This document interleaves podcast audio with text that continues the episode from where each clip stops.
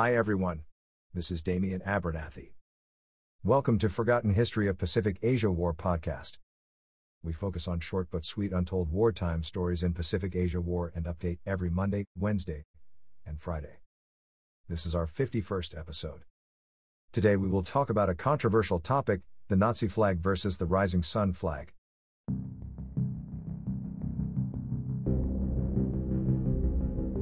There is nothing that can spark quite so much controversy than the Nazi flag. Its black swastika and red backdrop can produce a strong flurry of extreme emotions to many around the world. The flag itself was made famous as it became the official state flag for Nazi Germany and became a potent symbol of Axis aggression during the Second World War. With the Third Reich's racially motivated goals of cleansing the world of the Untermenschen, were what they viewed as the undesirables most famously through the concentration camps, the Nazi flag, or Hakenkreuz, has transformed into a symbol of hatred and far right extremism at its peak. Despite the fact that the Third Reich did not last for quite the intended 1,000 year reign, symbols and imagery have left lasting impressions on the modern world. Although it has been 72 years since it has been used as an official state flag, extreme right wing organizations around the world have appropriated it when they can.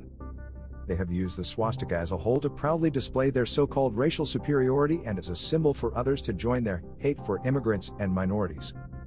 It has also been used as a favorite for more extreme far right political groups who utilize strong imagery to rally more people to hate as well as a symbol to defend so called white culture. Knowing the power of this toxic symbolism, both France and Germany passed legislation outlawing the use of Nazi insignias, symbols, and the flag directly following soon after the end of the Second World War. Western society, media, and mainstream culture demonize the symbol of the Nazi regime, yet there is more of lukewarm feeling when it comes to Germany's old Axis ally. The flag of the rising sun was first originally used throughout feudal Japan and during the Meiji Reformation officially became a battle flag for the new imperial military. During the Second World War and well before, the Empire of Japan used the rising sun flag for not just state use or functions but also naval jacks and army banners, cementing its image as a symbol for an aggressive and imperialist Japan. To many Koreans, Filipinos, Chinese, and countless Asian ethnicities, the rising sun flag occupied the same moral space as the swastika and the Nazi flag. Yet, although Japan was also an Axis power responsible for heinous war crimes, Japan did not seem to go through the same deep cultural cleansing of its official and state symbols the way that Germany was following the end of the war.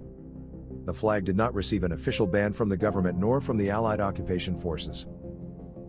The rising sun, although a symbol of the Japanese Empire would see its official return again in 1954 when the Japan Self Defense Forces were officially founded following Soviet military and nuclear threats. Less than a decade earlier, it had been used for militaristic and imperialist motivations by an aggressive government seeking to build an empire and enrich itself by any means necessary. To many throughout the Asian continent, the rising sun symbolizes hostility and serving unwillingly to an empire. To many, it also brings images of comfort women, the rape of Nanking, and the brutality of a warmongering military. Yet, the image of Imperial Japan's flag, however, seems, at least to the perspective of much of Western society, to be a much more benign emblem than the swastika.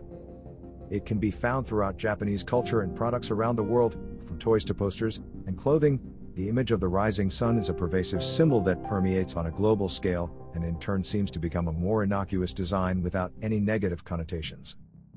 In this regard, the rising sun flag occupies a seemingly gray area here in the West in which it is not only a symbol of oppression to some but also a symbol of globalized Japan. It has been transformed into what can be described as an innocent symbol devoid of its historical roots of aggressive nationalism.